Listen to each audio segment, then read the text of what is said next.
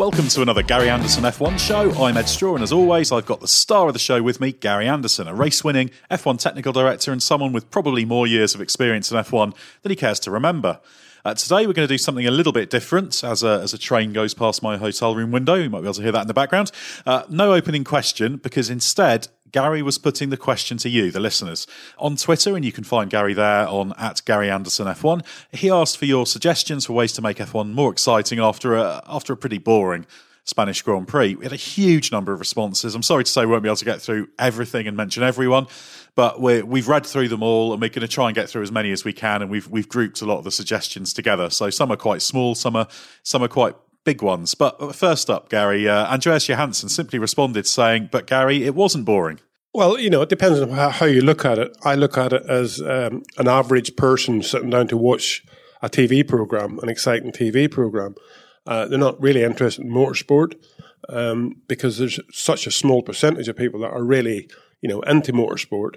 You have to attract the casual viewer, and the casual viewer switched on at lap three. Um, he'd probably switch off by lap five. Might might hang on to lap ten because nothing really happened yeah, there's the odd midfield battle, you know, and we know that that that two racing cars racing each other is the right thing to see because the director goes to it. So that must mean that the director thinks that he wants to see racing.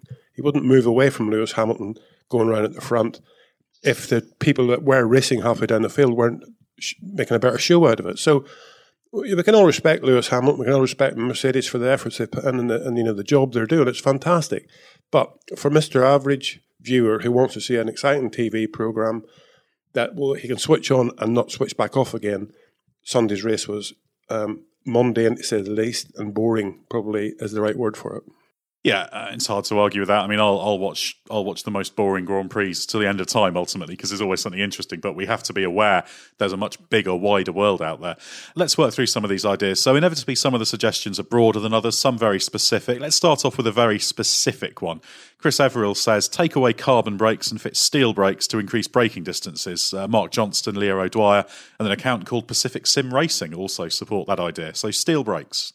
Yeah, I mean, it's an, op- an opportunity to do something there. Um, I, I, don't actually think it, it will make much difference because no matter what you've got in the car, everybody will use them to the limit. And that's the problem. You know, at the minute, the limit into turn one in Barcelona is you hit the brake pedal at about 80 meters with the carbon brakes. So you put steel brakes on it, they probably wouldn't be quite as efficient. You know, steel brakes are pretty good nowadays but they probably wouldn't be quite as efficient. And you'd hit the brake pedal at 100 meters or 110 meters, but everybody would be doing that.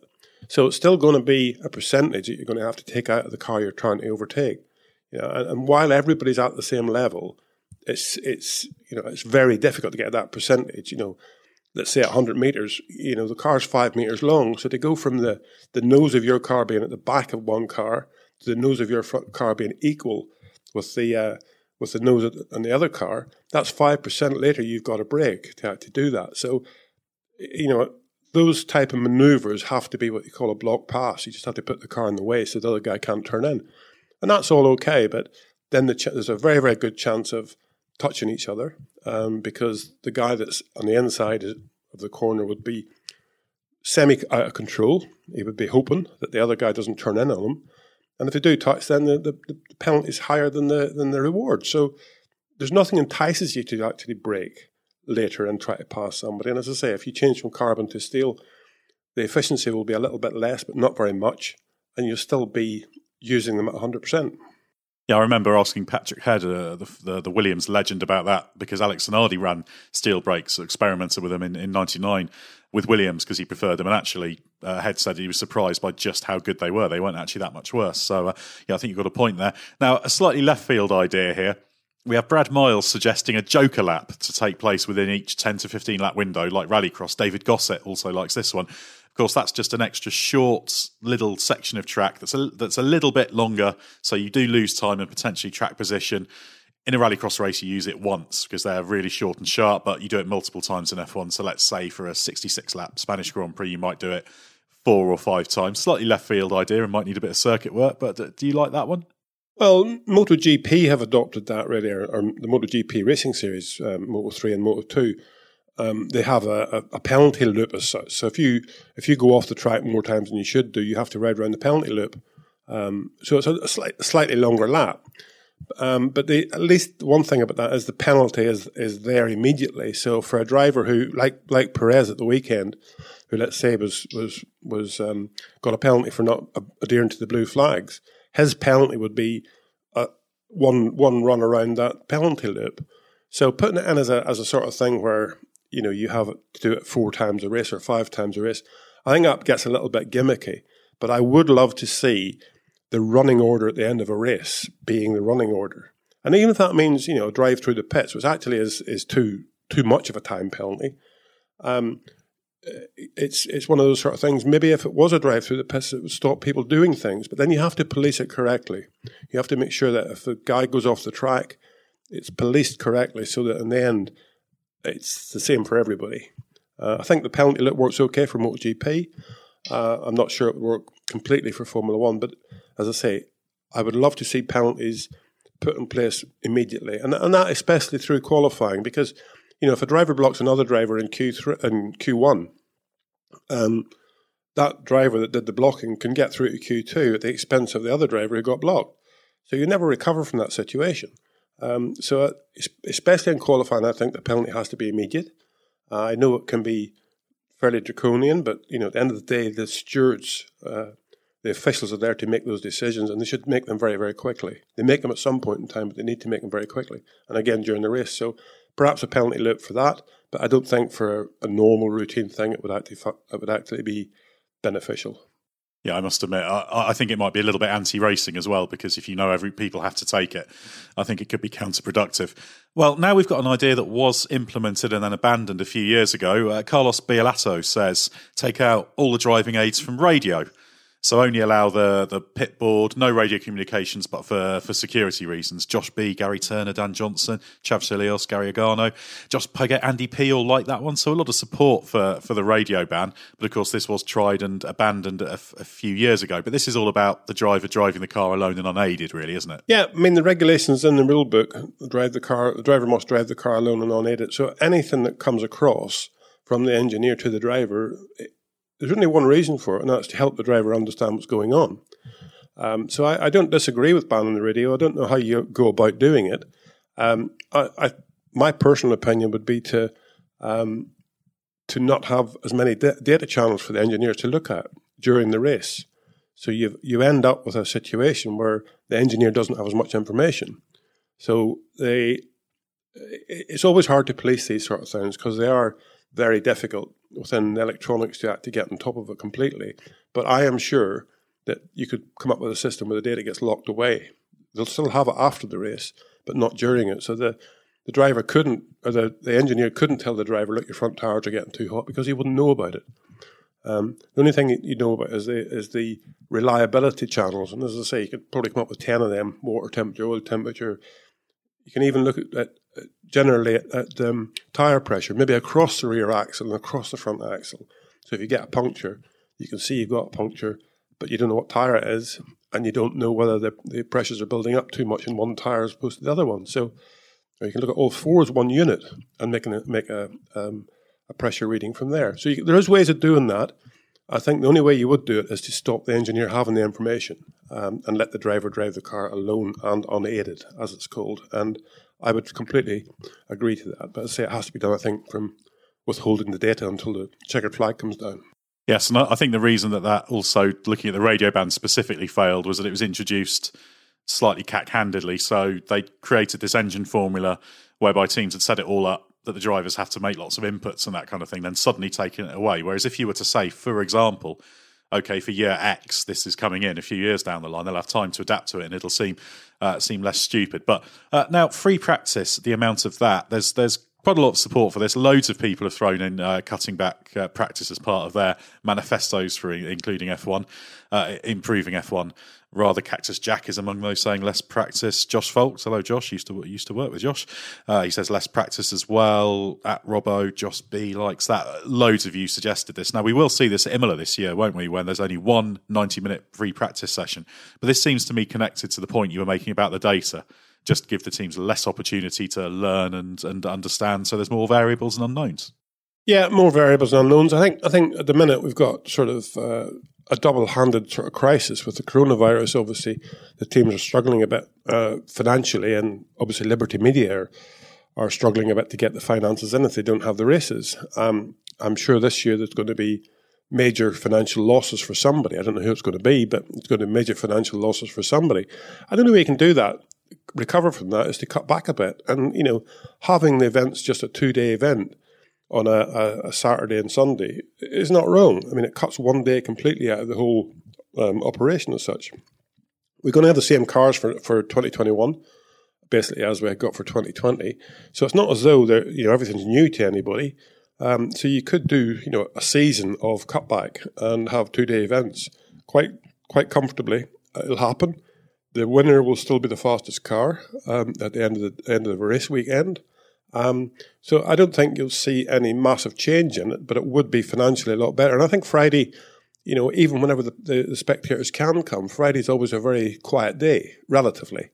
You know, um, and I think if you didn't have a Friday, there'd be more people there on the Saturday, percentage wise. Um, just because it would be a short weekend and people would plan it better. But you know, you feel as though if you don't go on the Friday, you miss something. But um, if it was just a Saturday Sunday event, it would be it, for me. It would be a lot, you know, a lot more condensed. Um, probably probably see a few changes, but I think that the top teams would still come out on top. But less money making opportunities for the promoter, and therefore cheaper race hosting fees. So uh, there we go. That's that's what it'll probably come down to.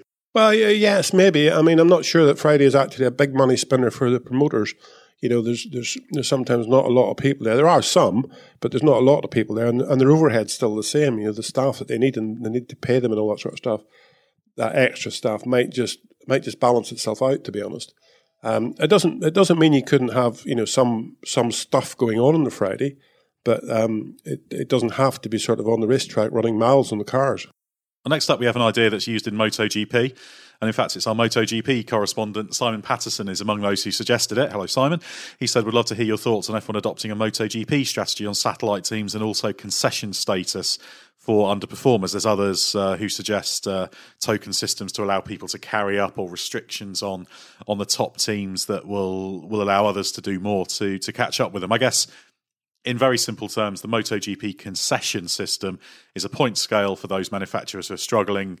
You can have a bit more testing, run more engines in a season, and then you get points based on good results, not championship points. But if you hit a certain threshold of points for top results, you lose those those concessions. So it's kind of a, a sort of self adjusting thing. And I should say we've got a bit of a version of this coming in next year, which is the uh, the wind tunnel and CFD uh, the aerodynamic testing restrictions. So the the higher you are in the championship, the slightly less of that you get. But yeah, the wider question of concessions and also satellite teams. Yeah, you, you actually said there's slightly less wind tunnel testing. I, I'm a great fan of that. I think that's that's something that could be done. You don't want to penalise the good teams, but you know at the end of the day, we all want racing. And if you look at MotoGP, I mean, at the weekend there was a massive accident, but never mind that. You know, there was Ducati, Suzuki, KTM, Yamaha, well, not Honda actually, but nearly Honda, would have been there if, if um, their favourite rider had been there. But, you know, they're all in competition. And to be honest, when Marquez isn't there, probably anybody can win.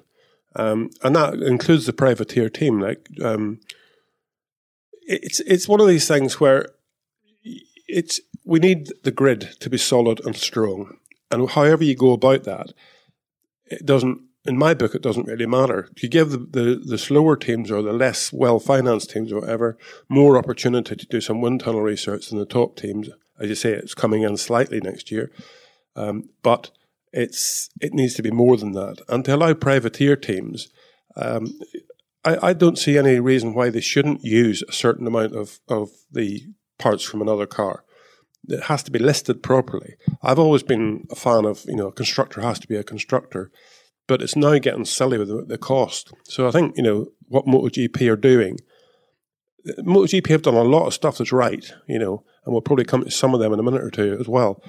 But they've done a lot of stuff that's right to make sure that everybody has an opportunity, and there's still going to be the quickest guy still wins races. So it doesn't take away from the quick guys; it just means that everybody has an opportunity and that's been great because it's allowed manufacturers like KTM and Suzuki to to really get in, in amongst it, uh, it recently.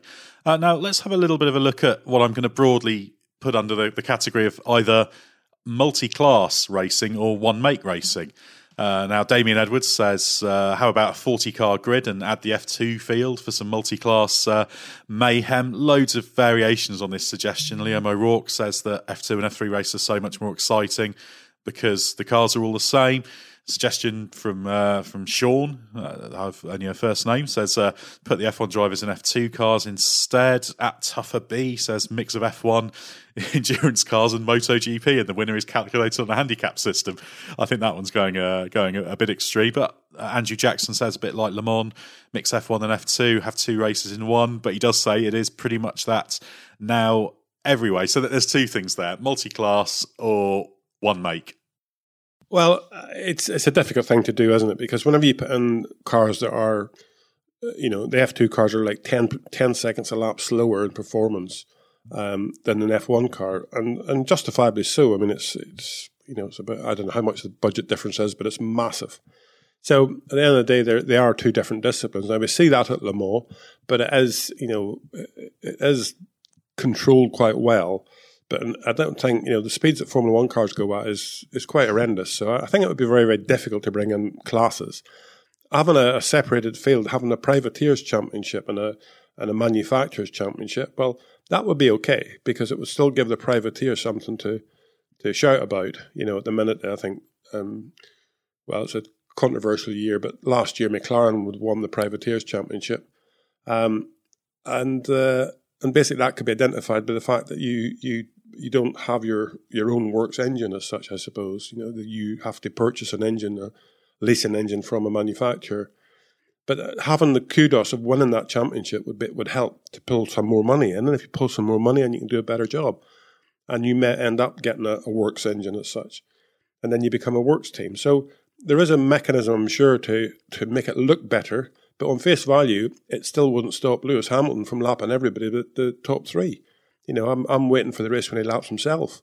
I'm not sure when that's going to happen yet, but uh, you know, the performance is very very good. So he might end up one day actually having to do a lap less in the race because he's lapped himself. Um, now, joking, you know, it's very difficult to have this thing, and I, but I think MotoGP do a lot of that stuff very very well, and they think about it well, and they and they do want the race to be a competition between all participants, and they find solutions to help the underdog, I suppose you might call it. Formula One doesn't do that. Formula One, the the the, the big boys make the rules um, and they make the decisions. Whenever this the this first started with MotoGP and, and the controlled ECU thing, you know, Honda fought it dramatically, and and Dorna just said, "Well, okay, if you don't want to play, you don't want to play," um, and they soon bought into it. And the fact that the challenge is still there, it's just slightly different, um, and and it, it, made the competition much better. And and then the guy that wins the race goes away actually having beaten people as opposed to just having dominated it because there's nothing as boring for the driver as well as just going around in a circle. Now, the next up, we're straying into very controversial territory with engines. Now, ever since the 1.6 litre V6 turbo hybrid engines came in in 14, they've been controversial. Lots of different versions of, of what might be possible. Uh, Ian Bergstedt said bring back the V8s because this current engine's been the cause of all the rubbish we've experienced since 2014. Gary Kilchrist suggests an engine handicap so they all have the same power. Uh, uh, available. PV Jetski says uh, says bring back V10s, which is uh, quite a good uh, tribute to the title of our uh, of our classic F1 stories podcast. Actually, Leo O'Dwyer again also suggests bring back the V10s. Uh, Citrus Putra also says bring back V10s as well. So there's kind of a, a, look towards sort of the past, shall we say, on engines. So, so what do you think on that, and what can be done in general with the engines? Well, I don't think we're ever going to do anything in general. So any of that sort of stuff is probably just a waste of a waste of uh, time talking about it. But if I had a choice, you know, uh, and I was sitting here now, I would be saying the V10 was a lovely package of engine. Um, it was made a nice, a good racing car noise. Uh, it did everything right. Lots and lots of horsepower.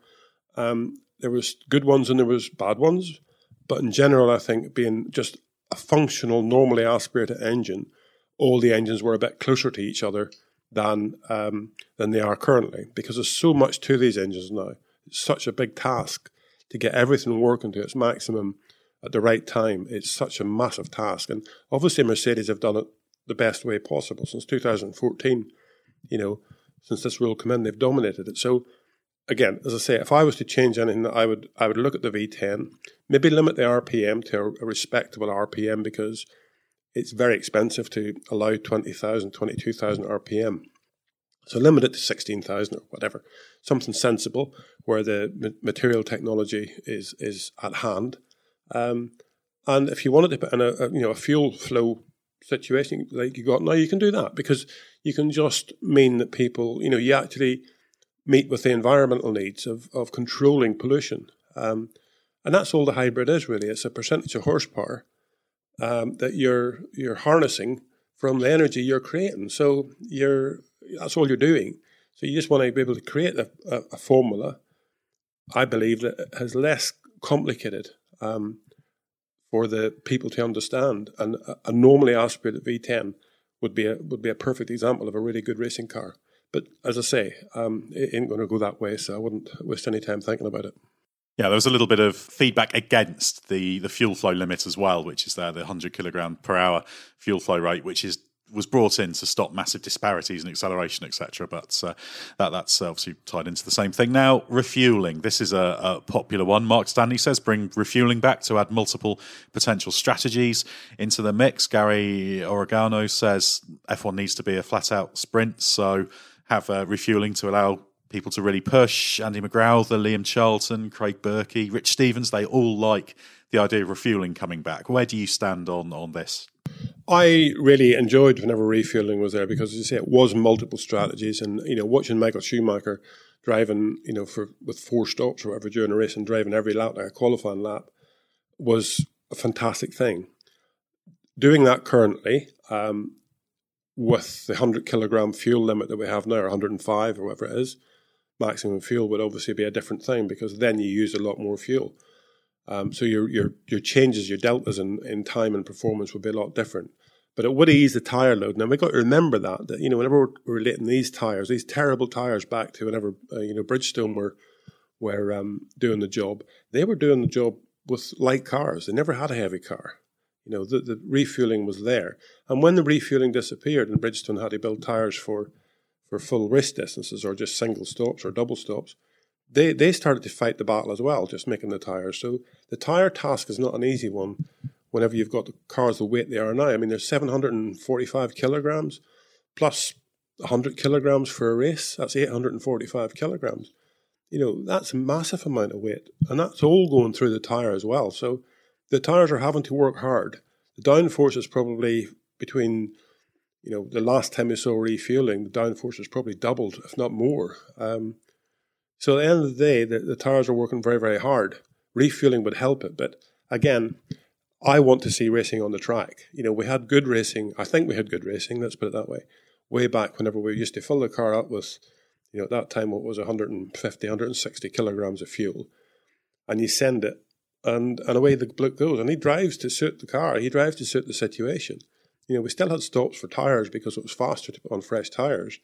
If you decided to do that, you didn't have to, but you know, people like Prost, you know, the professor, he would drive within his car that he had. Other people would drive the wheels off it and, and pit and come out again. And the end result was, you know, the, the guy who made the best decisions won. And, that, and it's still exactly the same sort of formula. But uh, again, like the V10 engine, I'm, I'm not sure that refueling will ever come back. Um, and as I say, now because of the lesser fuel in the cars, it would be actually quite different from what it was before. Next, we're going to move on to quite a broad topic, which I've, I've broadly put under the heading of reducing aero. Damien Edwards says make the cars narrower, way less downforce, and what downforce there is has to come from the, the underfloor and the car body, no wings. Motorsport Watcher says massive reduction in aero complexity. James McKenzie says that the, the, the vision of, uh, of F1 and the space age technology, and obviously the aero is part of this, uh, it's kind of better off in the 90s.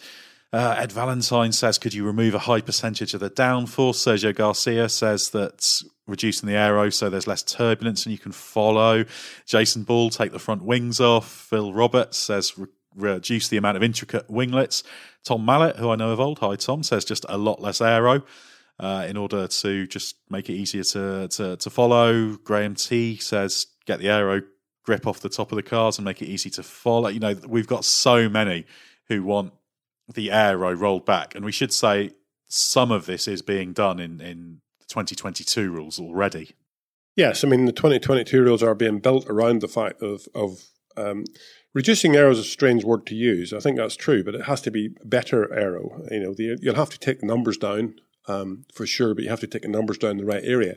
What people are saying there about you know no front wings, that's an example of of um, of what we need to do. But I think you know we have to look at what we see and what we see in a racing car. Um, front wings came about, I think, probably the late sixties. So it's it's one of those sort of things where I, I think you want to have a front wing in the car, but you want to have a lot less sophisticated front wing in the car. And the way to do that is to limit the amount of elements you can have. The more elements you have with the slot gaps, and that means that you just work those elements harder. The surface area where, where the airflow starts to separate, you put another slot gap in there and get re-energize the airflow. Um, and that way you can work the whole package harder. You know, for many years, people couldn't make a, a four or five element front wing work as well as a, a two or three element front wing because, uh, you know, immediately you sort of lose downforce by putting more slots in there, but then you have to start working the surfaces harder. And we saw that through the years where people changed. I mean, I, I was a critical of Brawn in, in 2009 when they changed their front wing from being a three element to a two element. Um, and, and I think it was, you know, it was right to be critical of them because although on that day in the wind tunnel, that two element front wing gave more downforce than the three element front wing, the, the three element front wing had a wider working range. So if you had if you had less elements, there would be less uh, uh, not working so hard. So you have to take that into account. You know, you have to take into account the the, the, the camber of the wing and the sort of aspect ratio of the wing, the, the chord length to the height of it. Um, you'd have to limit those as well to, to a level where you know you're not going to be working those surfaces as hard. Then the front wing will stay more uh, more robust in turbulent air. Um, developing the downforce from underneath the car, I'm a big fan of that because again, it's not so critical to, to turbulence. Um, it's sort of it's turbulent anyway. So by the time it gets to there, so it sorts itself out pretty well. Um, doing away with all the, lots of the you know the barge boards, for example, now are an absolute nightmare you know, they must cost more than, than our Jordan did in 1991 as a complete car. They're just so complicated, so many bits on them. They'd be gone immediately if I had anything to do with it, um, without any doubt, shadow of doubt. Um, so there's lots and lots you can do, and I think it's right, exactly right. You have to lose the downforce. We have to make sure you lose it from the right places and not the wrong places. And uh, doing away with sophisticated aerodynamics is a way to achieve that. And uh, connected to some of this simplifying of cars, there's a few people who suggested having smaller, lighter cars. We won't talk about that on this one because we've got a lot to get through. But if you look back to April the 15th, we did an episode called Can F1 Cars Be Made Smaller and Lighter, which talks about that issue in uh, in some depth. Slightly uh, tongue in cheek suggestion that was made by Bernie in the past, uh, uh, Gary sprinklers. You know, whenever we look at the races, the races that have been exciting and good have been ones that there's been a bit of confusion thrown in there. Um, so uh, if it's confusing because it happens naturally through whatever, uh, you know, the tyres at Silverstone, the problem, both race meetings at Silverstone as such, they weren't planned confusion. they were just confusing. So if you have a, you know a sprinkler system and you know it's going to be randomly set off, I think that's a bit sort of um, that's a bit calculated. Um, when do you do it? It's a bit like throwing the yellow flag at American racing. You know, when do they do it? Whenever they throw it out there for a paper bag being on the track, is that because they want to close the field up, or is that because there is a paper bag on the track? There probably is a paper bag on the track. It's probably not going to do any harm. So that would always be one of the sort of questions about it. So I'm not a great fan of artificial confusion. Talking of artificial confusion, uh, we had a few people uh, making suggestions related to the, the, the, Mario Kart game, which is kind of a racing game where you have all sorts of uh, things. I'm sure you've uh, seen it. So Simon Ford says power up boxes like Mario Kart. Now I'm going to make this slightly tongue in cheek suggestion slightly serious because Formula E, of course, we have attack mode where you go through the lane, which costs you a little bit of time, not dissimilar to a Joker lap, but less time. Then you get an extra power. Uh, amount of power for a, for a set amount of time, which you can you can use a couple of times in races. Something like that appeal. Uh, not to me, no. Um, I, I, you know, I think we've got a situation. Formula E, uh, you know, it's, it's it's it's fairly good argy bargy racing, um, but that's what you have to watch it for. I think from from the gimmicks that go on, the, and again, the attack mode is one of them. I think it gets too complicated.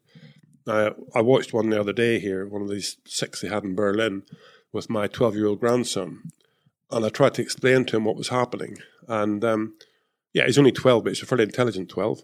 Uh, he takes after his granddad. Um, joking. But, um, you know, it, it's quite difficult to explain it. And I, I found that trying to explain it, I was, you know, you were missing the point of, of what it was all about because you, you actually take it and take it to heart what, what's going on. And it was so difficult to explain. Um, easy, four, four minutes, for whatever it is, you get four minutes for whenever you go through that, that lane, you get four minutes of extra power. You know, it's what that level of extra power and all that sort of stuff is. So it's just a bit like a boost button. Um, it's I think those again are like the like the sprinklers. You know, they're a little bit too much of a gimmick to me for for bringing into Formula One. I think there's ways that we can make the racing closer um, without having to do that sort of stuff. Let's move on to the thorny issue of tyres, shall we? Loads of messages about tyres uh, and what could be done with tyre strategy. Alex Cox says use three tyre compounds in the race. Janice uh, Stavroulis says mandatory two stops. Uh, Amit Mandalia says have a bigger gap between compound for more strategic variation. Uh, Kieran Dudson again says three compounds. Uh, there's people talking about having tyres that you can push on. Grant Harvey uh, suggests that. Uh, again, Suzanne Ford saying three tyre compounds. Andy Graham says bring in higher degradation tyres because durable tyres aren't good for racing. And Eddie Masson also says more degradation of, tyres. But we also have Jim Crocker saying have a tyre war when people could uh, uh, could push. So there's loads of different views on on what could be done with the tyres, both within what we've got and what the tyres should be. I think actually tyres is kind of at the heart of the problem, isn't it? Tyres are at the heart of the problem, and uh, initially, without really getting you know too deeply involved in it, um, I would take a stance that we we don't have a big enough gap between the compounds. Um, if you take Barcelona, you know that people talked about 0.7 of a second between the this the the Barcelona soft tire and the medium, and 1.7 seconds between the Barcelona soft tire and the, and the hard. Um, uh, but once the race comes and the tires are used, that sort of becomes semi invisible in a way. The hard tire wasn't a good tire in Barcelona.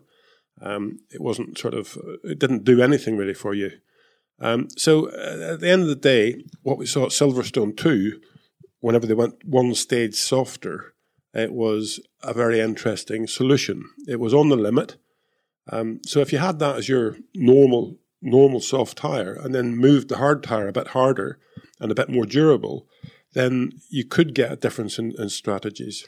I think you know we have this compulsory uh, two compounds you have to use during the race. I, I wouldn't bring in a three compound solution, but I would look at bringing in a two stop solution because you don't want to be able to predict what the other guy's going to do. And if you've got a three compound solution, you immediately know after the second stop what the other guy's got left to use and when he might pit. So you you've got the race read quite well. Whereas if you just got a two compound a two stop solution, then as long as you use um, yeah, as long as you do your two stops, you can put on whatever compound tire you want. So it's one of these sort of situations. There's different ways of doing it. It needs to be put out on the table and, and sort of looked at but my initial thing would be bigger gaps between the the, uh, the compounds. Make sure the softer tire is genuinely nearly a qualifying tire. You know, it's you want it to be hanging on the rims after five laps, to be, hanging off the rims after five laps, to be honest, so that you you know you really need to do something about it. Um, you need to think about it quite closely and you you know look after it. We've always had to look after tires. They're moaning now about looking after tires. Yes, but part of the loading up the tires and over, overloading the tires is the cars are now, you know, as I say, 200 kilograms heavier starting a race or something like that. To be honest, you know, they're right up there, 150 kilograms anyway. Um, so, you know, that's like 20% or knocking on the door 20% heavier with probably, again, um, 100% more downforce than they had way back, you know, in the, in the early 2000s or the late 90s. Um, so, although tires get a lot of criticism, it's a pretty tough job to do it. But as I say, if I was taking an instant stab at what I would do, widen the gap between the compounds and make sure your soft tire was a real soft tire. Uh, there's various suggestions for versions of push to pass. One suggestion here to have DRS available on the first lap to keep the pack together. Uh, Nigel Plank says a solar cell that gives a KERS like speed boost uh, shows a commitment to renewable energy, good for overtaking too. Uh, at Dwyer on Twitter says uh, bring back KERS, overtaking assist, and can be used strategically. So loads of these ideas. Kevin Fitzgerald says replace DRS with a push to pass system, and we've had various versions of, of modifying the, the, the DRS use so that it can be used in, in different ways. Used when you're further behind, used freely, etc. So, what do you think about the general principle of push to pass and the way DRS interacts with that? Um, yeah, I don't, I don't think there's anything wrong with having a push to pass. Um, DRS, as you say, interacts a little bit with that. You get within a second, and you can use it on, on certain parts of the track. Um, I, I think that I'd probably do away with those certain parts of the track, um, and I would say you could use it wherever you want it to, and it's up to the driver. I mean, if he wants to use it to crash, that's fine. You just go ahead and do it. Um, most drivers will use it to survive and to, to, to try to catch another car. Um, so if you're just taking DRS as a, as a simple thing, it's not someone I like because I think it's an overtaking aid. That means um, you're taking away the, the, the, the need for the driver to overtake. And 99.9% of the time, it's an overtaking aid that lets you pass going down a straight as opposed to pass by going faster into or through a corner or whatever. Passing into and through a corner is pretty difficult to do, but that's the task. That's the task in hand. You know, that's what the smaller formulas have to do. They don't have the luxury of all this sort of stuff. F3 and F2 do now, but that's not, that doesn't say it's right. It's just followed on from Formula One. But you get into your first winged car uh, to go racing Formula 4, whatever it is, it doesn't have that luxury. You have to drive the car and you have to try to overtake if, you, if you're stuck with it. So there's none of those benefits in the lower formula. And the lower formula should be about being used to create, to look at good drivers. Um, and they are, you know, used for that because people do look and see if drivers are aggressive enough and do overtake. Um, so DRS in my book, um, I would allow it to be used, but a certain t- amount of times during a race, um, because that way, you know, whether it's once a lap, twice a once for every lap the race is, like Barcelona was 66 laps, so you got 66 times to use it, or you got 120 times, or whatever. So you use it where you fancy using it, whenever you fancy using it. If you want to catch somebody up using it, fine, go ahead. If you want to try to overtake somebody with it, well, you need to save a few times for it.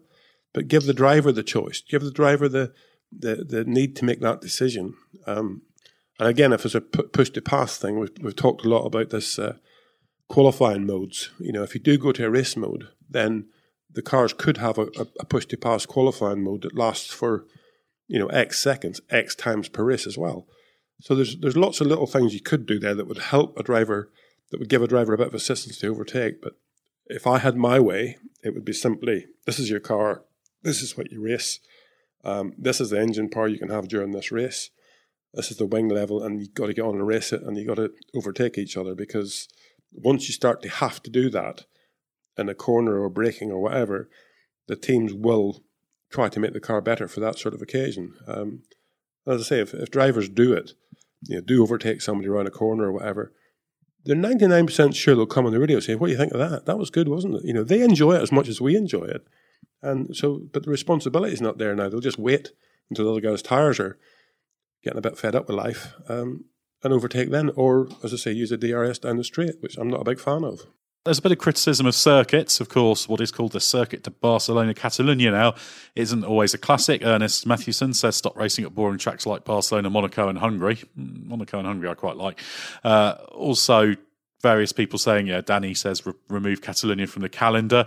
Uh, Richard Wiseman, the, the master archivist, says uh, all future racing in Barcelona should return to a revived Montjuic Park street circuit that would spice things up a bit. But yeah, circuits do play a part, don't they? It's no coincidence. Barcelona's never been a great circuit for racing, certainly not for quite a long time. No, it hasn't. And uh, again, it's you know it's the long corners that hurt it. Um, whenever you get behind another car in a fast corner, you just can't you can't follow them closely enough. Um, and also the long corners when you get behind like turn four or turn five, you get stuck behind somebody there. You know, it just means that you you, you lose too much front end in the car and it just understeers too much.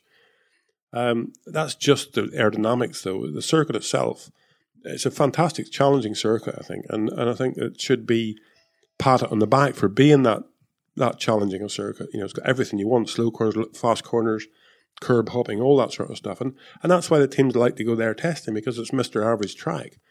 Um, unfortunately, the, you know, it does prove that that the fastest cars end up at the front because they are the best cars. Um, and Barcelona sort of hurts from that bit it's it's one of one of these things. You know, you can change the tracks forever. Um, we have what we have. If you want a, a track that's that's that's able to pass on, you have a slow corner onto a big straight and a slow corner off it. So you've got no aerodynamic influence getting onto the straight. You can follow, or very little aerodynamic influence, so you can follow a car pretty closely.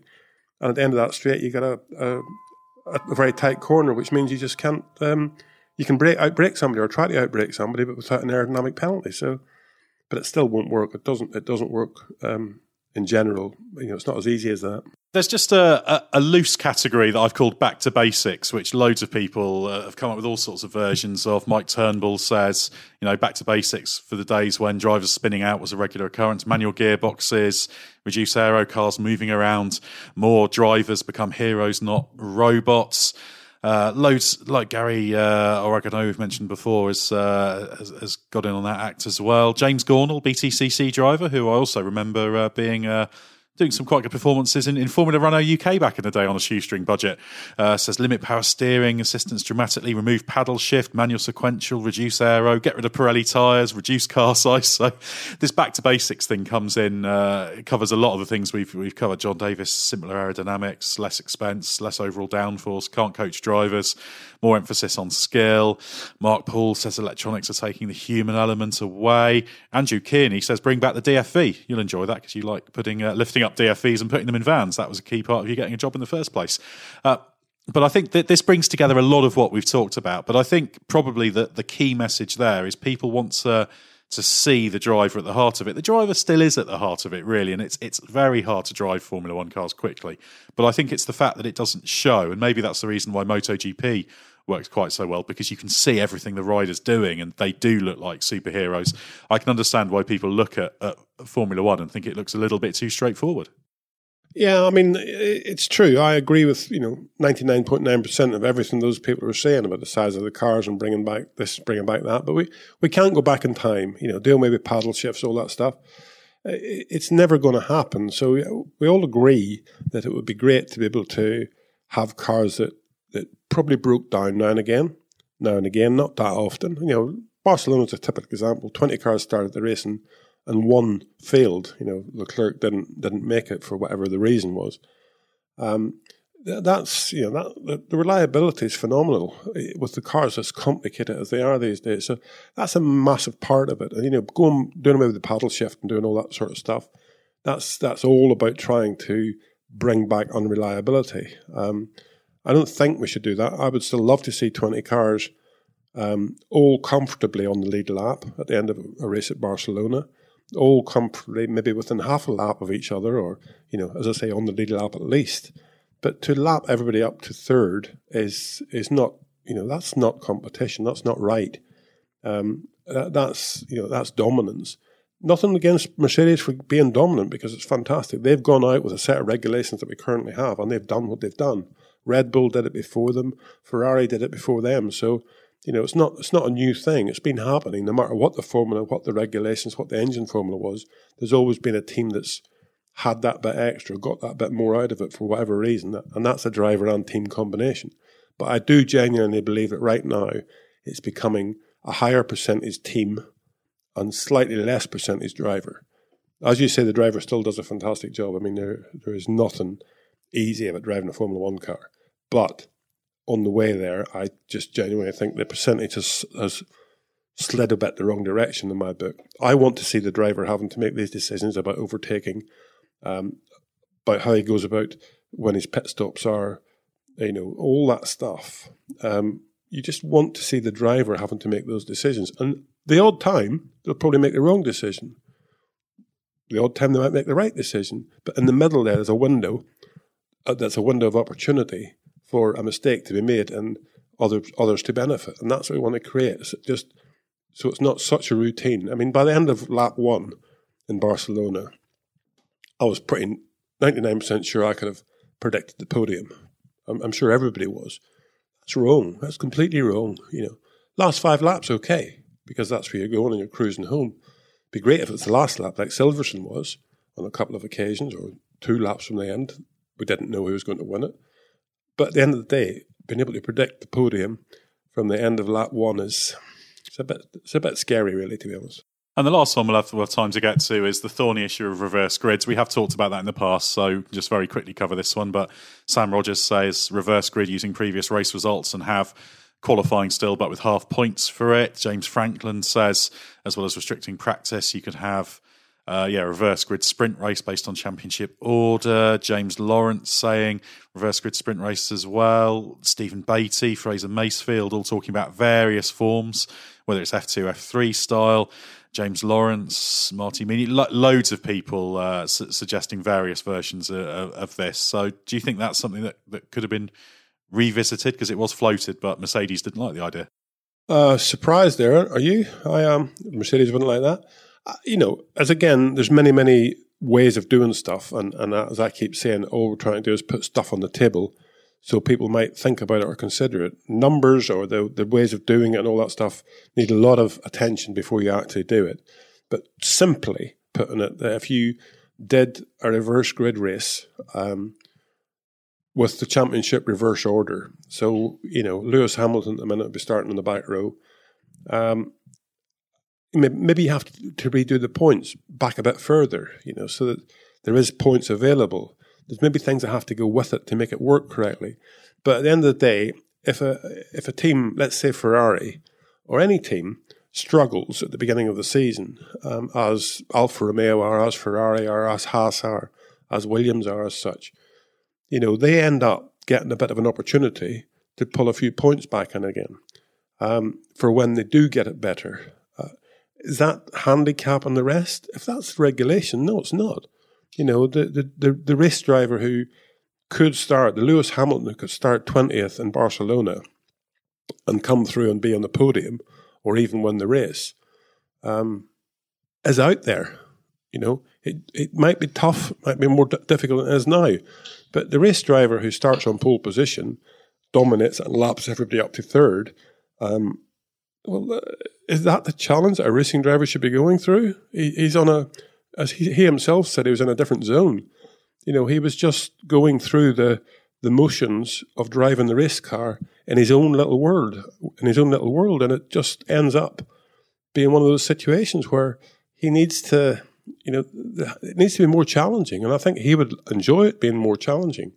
A real hard battle race with him, Verstappen, you know, Alonso next year maybe, or whoever. Um, would be a great thing, to be honest. You know, it's um, it's important that we do that. Well, that's ultimately all we want, isn't it? Great racing. You know, even a even a race like Barcelona, while we said it's boring, it's still fascinating as it always is, and a brilliant drive from Hamilton. But we just want to see it there for everyone and really accessible. So, uh, so lots of ideas, and thanks so much for everyone's suggestions on that. Sorry if we couldn't get to all of you and, and mention all of you, but we've, we've I've got a big folder full of about ten thousand words worth of ideas. So uh, hopefully we've we've covered most of the ground. I think next week we might do a bit of a, a bit of an ask Gary Anderson. So if, if anyone's got any questions for Gary, fire them at, at Gary Anderson F1 on Twitter or at me at Ed Straw F1 on, on Twitter or our, any of the races social media channels. We'll uh, cover some of the uh, the questions arising from this and also some of the uh, the wider topics of the F1 season so far. So thanks very much, Gary.